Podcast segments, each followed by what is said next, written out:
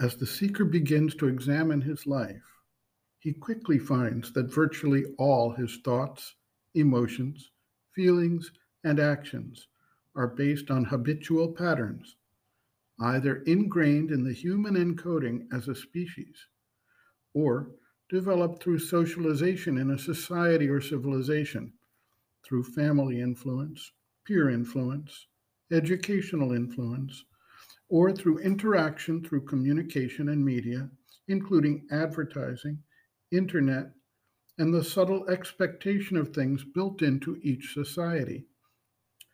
Very rarely can the seeker identify anything that does not have as an underlying basis one of these habitual factors.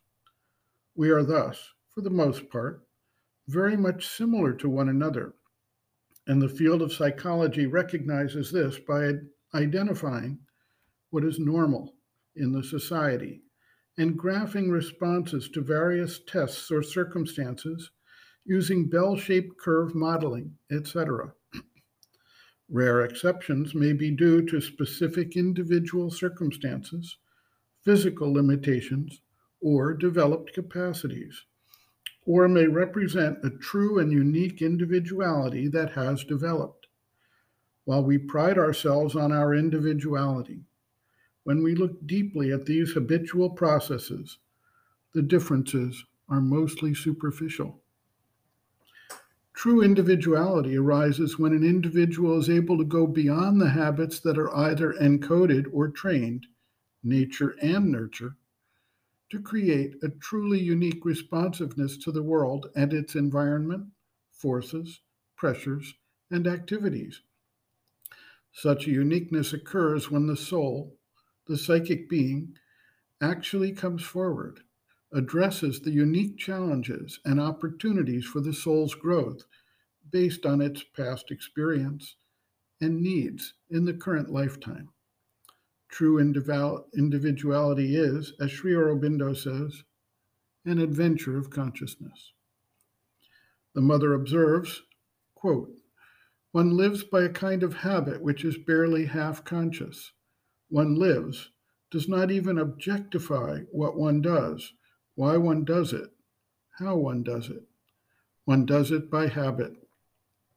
All those who are born in a certain environment, a certain country, automatically take the habits of that environment. Not only material habits, but habits of thought, habits of feeling, and habits of acting. They do it without watching themselves doing it, quite naturally. And if someone points this out to them, they are astonished.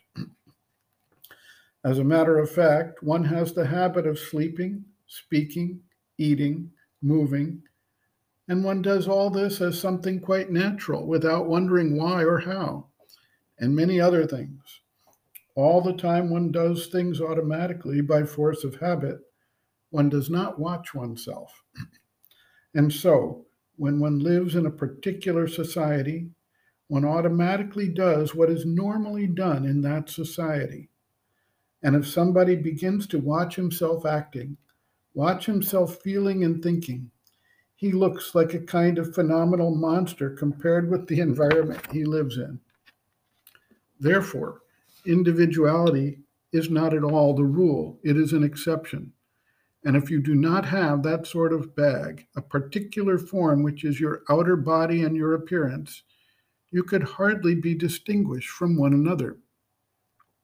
Individuality is a conquest. And as Sri Aurobindo says here, this first conquest is only a first stage. And once you have realized within you something like a personal, independent, and conscious being, then what you have to do is to break the form and go farther. For example, if you want to progress mentally, you must break all your mental forms, all your mental constructions, to be able to make new ones.